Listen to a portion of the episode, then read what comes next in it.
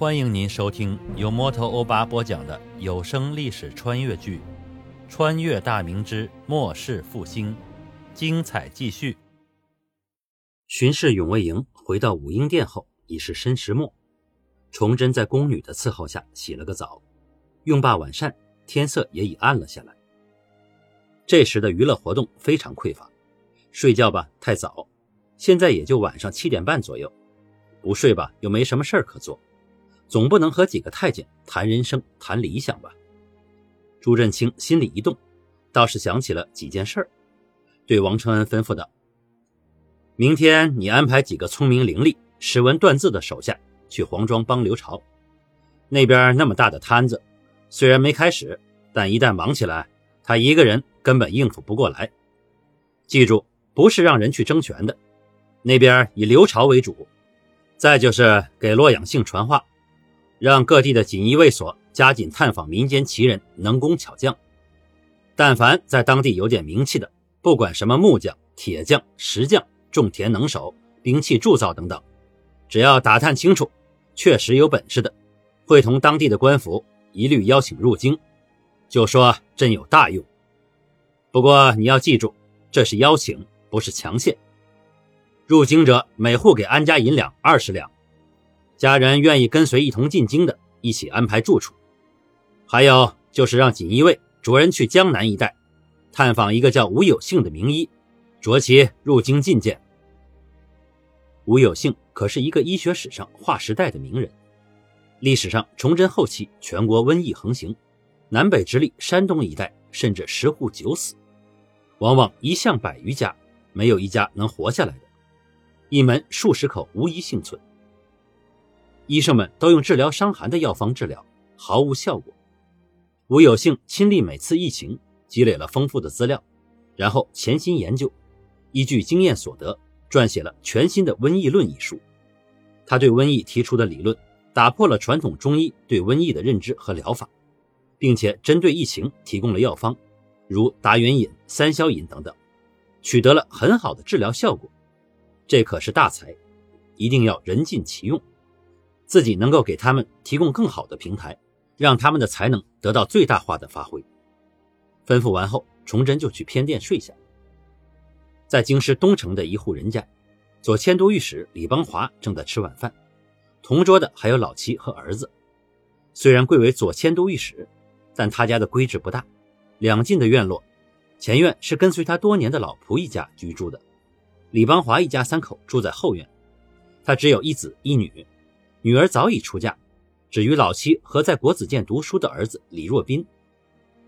儿子今年已十八岁，从小勤奋好学，成绩优秀，去年考取了生源，今年秋天准备参加顺天府的乡试，不出意外的话，应该会中试。儿子已经定了亲，亲家是兵部主事金玄的小女儿，是个温静贤淑的女孩子。只要儿子今年乡试中试，那明年就可以成亲了。古人讲究食不言，吃罢晚饭，李邦华照例去书房看书，儿子则回到了自己的房间中温习。李邦华年已六旬，老来得子，对儿子还是非常满意的，聪颖好学，沉稳大气，自己寄托了很大的希望在他身上。天色已暗，老仆早已点起蜡烛，李邦华坐在书桌上，拿起一本书，并未观看，而是陷入了沉思。时局动荡。自己蒙圣上简拔，从南京工部右侍郎的闲差，擢拔到左迁都御史的位子。虽然级别相差无几，都是正三品，但权力可是相差天地。上任到现在，自己不负盛望，也弹劾了不少贪官污吏。可这局势并不是因为自己的努力而得到许些的改变。如今大明内忧外患，像是一艘在暴风雨中飘摇的小船，随时有可能倾覆。唉。虽然圣上聪明节俭，勤于政事，但就是性子急了点但愿圣君能力挽狂澜，拯救黎民于水火之中吧。正在沉思时，外面传来一阵急促的脚步声。老爷，我有事要禀告。屋外是老婆刘忠的声音。李邦华开口道：“进来吧。”刘忠推门而入，手里拿着一个方方正正一尺左右的小木匣。他从小跟随李邦华，如今已经几十年，说是仆人其实李邦华，对其与家人无异。刘忠，你拿的是什么？李邦华皱了皱眉。身为左迁都御史，监察百官，职权甚重，许多官员都打着各种旗号送银两、送田地、送店铺，但都被李邦华拒绝。己身不正，难以正人，这是他的原则。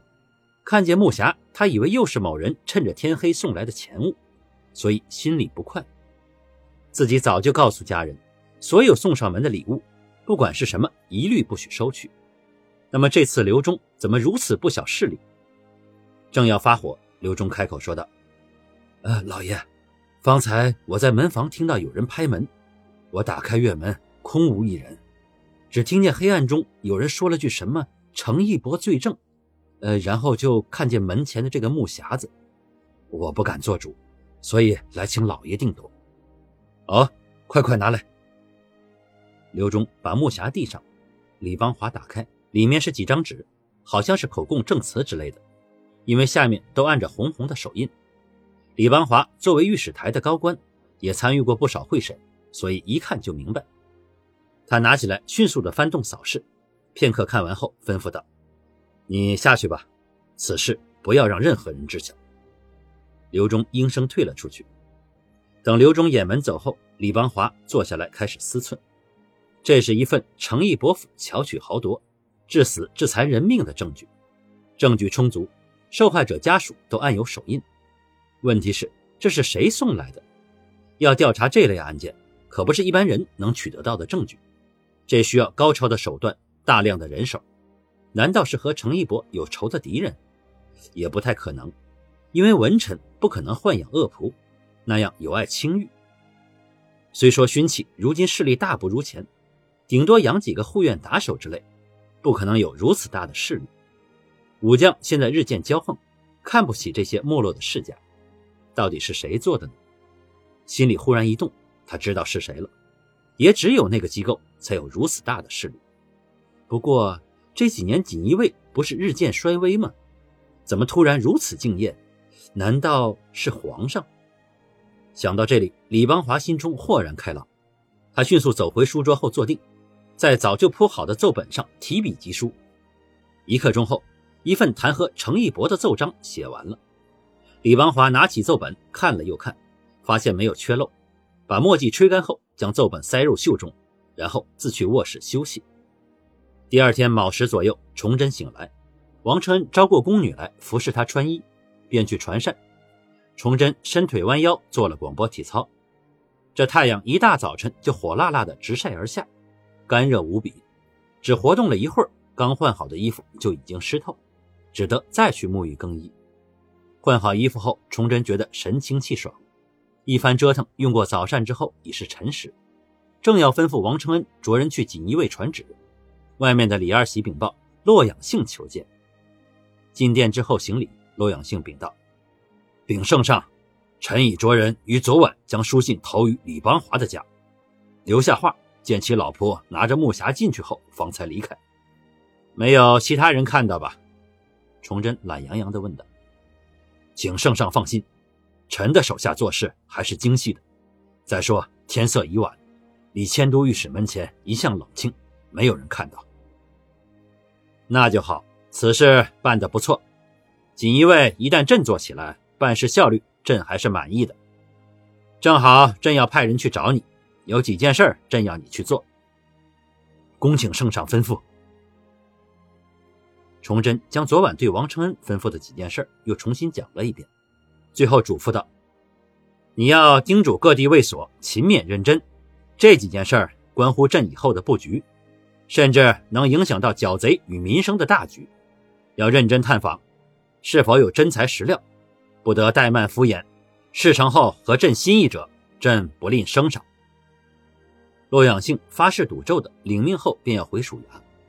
崇祯估摸着朝臣的奏本应该到达了通政司，就让他暂且留下等候吩咐，然后遣人过去拿奏折。崇祯有一搭没一搭的跟洛阳性叙话，小半个时辰后。李二喜和另一个小黄门抬着装满奏折的筐子回来了。放下筐子后，李二喜从最上面拿起一本，呈给崇祯：“皇爷，这是您嘱咐左迁都御史大人李大人的奏折，奴婢特意放在上面。崇祯拿过后，赞许的看了他一眼，夸了一句。李二喜眉开眼笑，开心至极。崇祯打开李邦华的奏折，大概看了几眼，因为心里早就有数，看了看就放下。他开口道：“洛阳性，你觉得此事该如何处置？”臣恭听圣裁。洛阳性哪敢替皇上做主，不敢接话，只得做乖宝宝状。崇祯沉吟半晌，心里琢磨着。到底该怎样处置这个程义伯？要说巧取豪夺、致死人命，这事儿在那些勋戚里时有发生。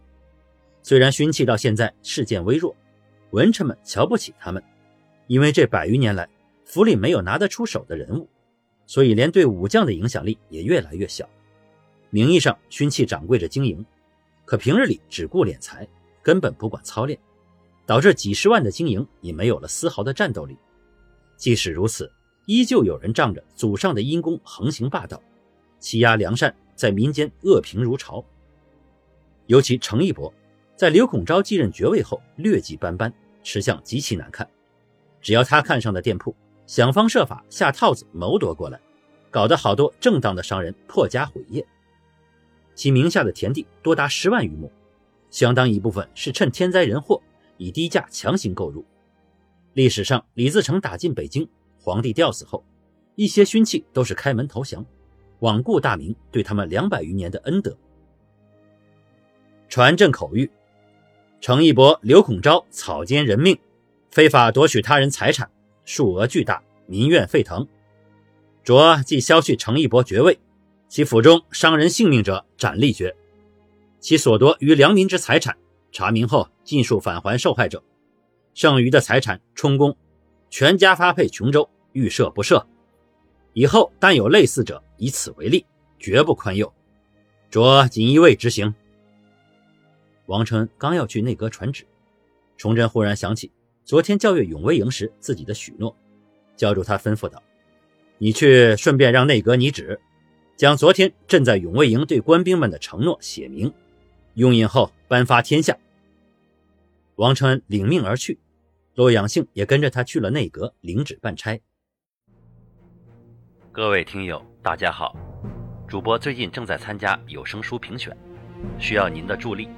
您只需要动动手指，帮忙点赞、评论、订阅、转发。欧巴在此真诚的感谢每一位听友，谢谢您。